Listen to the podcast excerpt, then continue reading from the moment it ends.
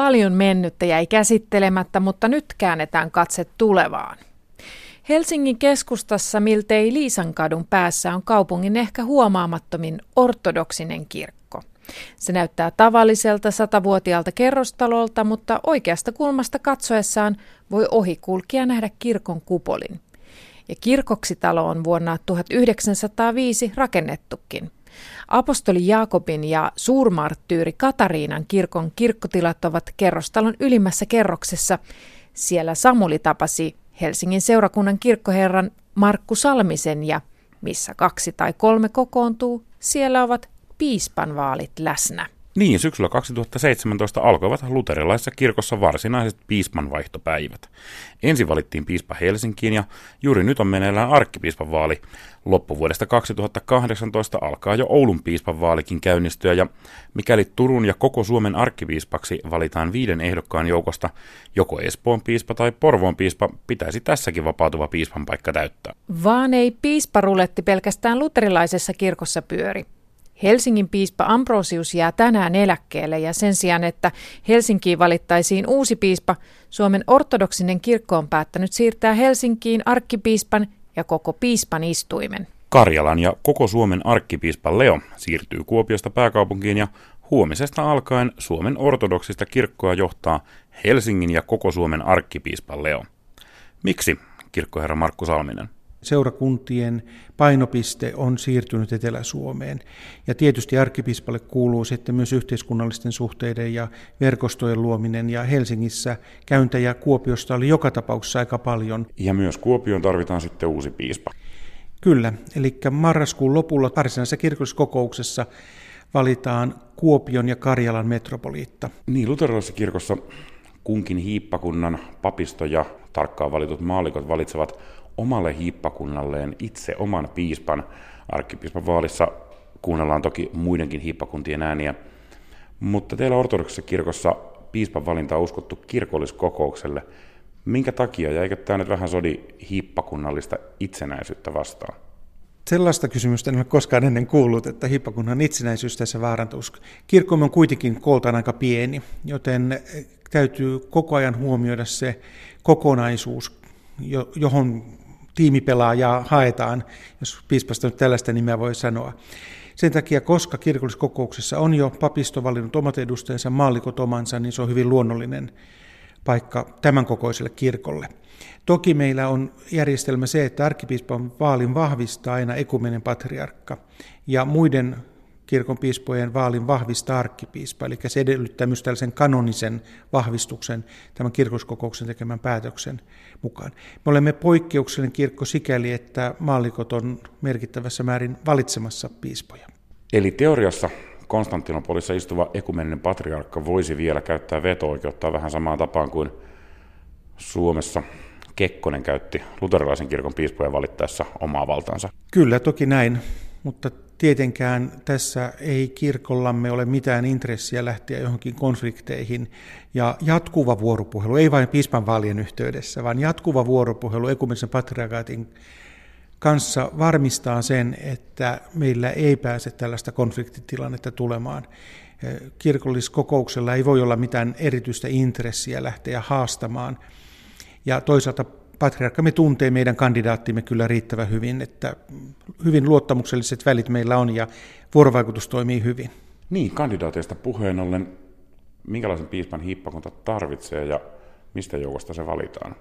Aika pienestä joukosta valitaan, eli vaalikelpoisia ovat munkit, sitten tietysti papisto, joka ei ole munkkilupauksia tehnyt, mutta on tehnyt selibaattilupauksia, eli perheettömät, tai sitten leskeksi jääneet. Tästä joukosta valitaan toivottavasti sellainen piispa, joka pystyy tällaista muuttuvassa yhteiskunnassa tuomaan ne kirkon palvelut, kirkon todistuksen voimakkaasti myös niille alueille, joissa väki vähenee ja jossa resurssit ovat niukat.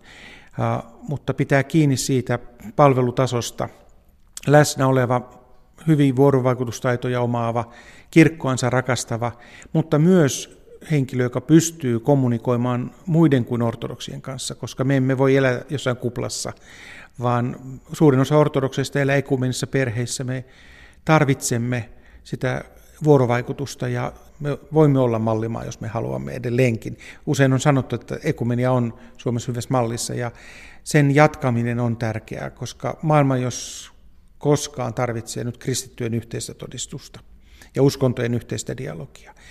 Joten ei ole varaa meidän pienessä kirkossa valita piispaa, joka lähtisi toista tietä kulkemaan.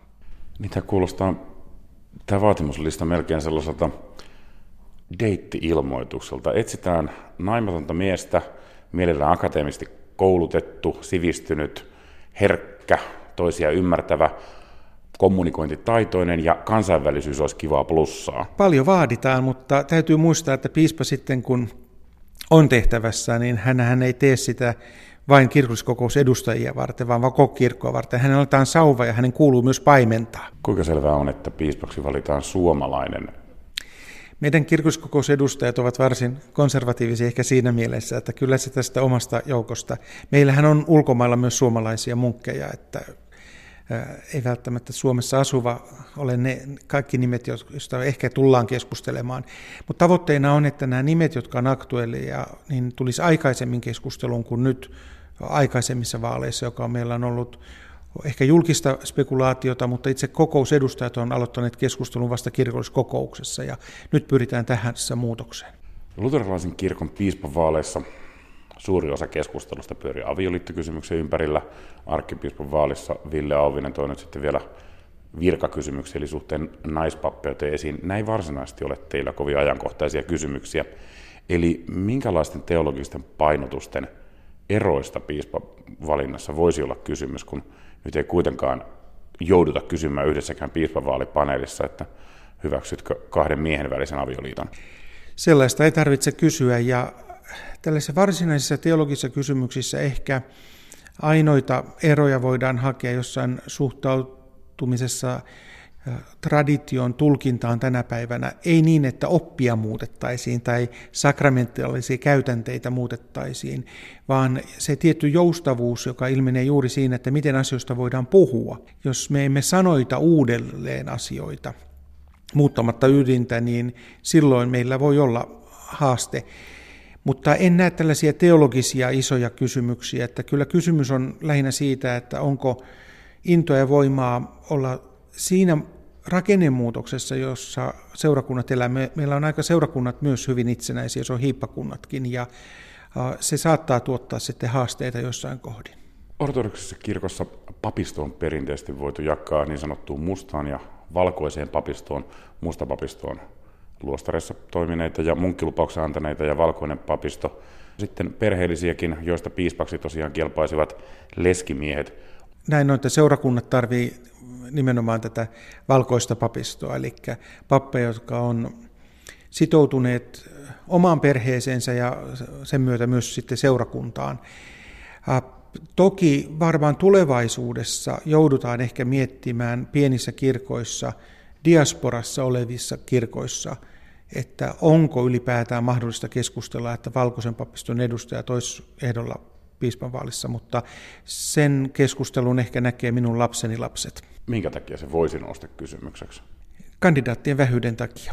Meillä on hyvin niukka joukko, josta me valitsemme, ja silloin kun vaatimuslista on aika kova ja haetaan tällaista hyvin ihanteellista ihmistä siihen, ja kukaan meistä ei myöskään valkoisen papiston edustajat ole niin täydellisiä, niin se antaisi vähän mahdollisuutta pohtia. Tämä keskustelu ei ole mitenkään ajankohtainen tällä hetkellä, mutta se saattaa tulla esille diasporakirkoissa. Tänään on uuden vuoden aatto ja ortodoksien joulu on tänään päättymässä. Viimeisenä joulun lahjana voisit antaa tässä vielä tämän päivän ajan paimenennasi toimivalle piispo Ambrosiukselle kehut siitä, miten hyvin hän on virkansa hoitanut. Hän on uskaltanut keskustella, puhua. Meillä ortodoksissa perinteessä tunnetaan käsite Kristuksen tähden houkka. Hän ei ole houkka, mutta tietyllä tavalla juuri se kyseenalaistaminen joskus on ollut terveellistä myös ortodokselle itselleen pohtia, mikä on meidän perinteemme ja traditiomme ja suhteemme asioihin. Kirkkoherroja hän on erinomaisesti tukenut. Hän on ollut kiinnostunut siitä, että miten paimenet tekee työtään ja ohjannut selkeästi sitten eteenpäin. Sitä keskustelua hän toivottavasti jatkaa myöskin eläkkeeltä käsin.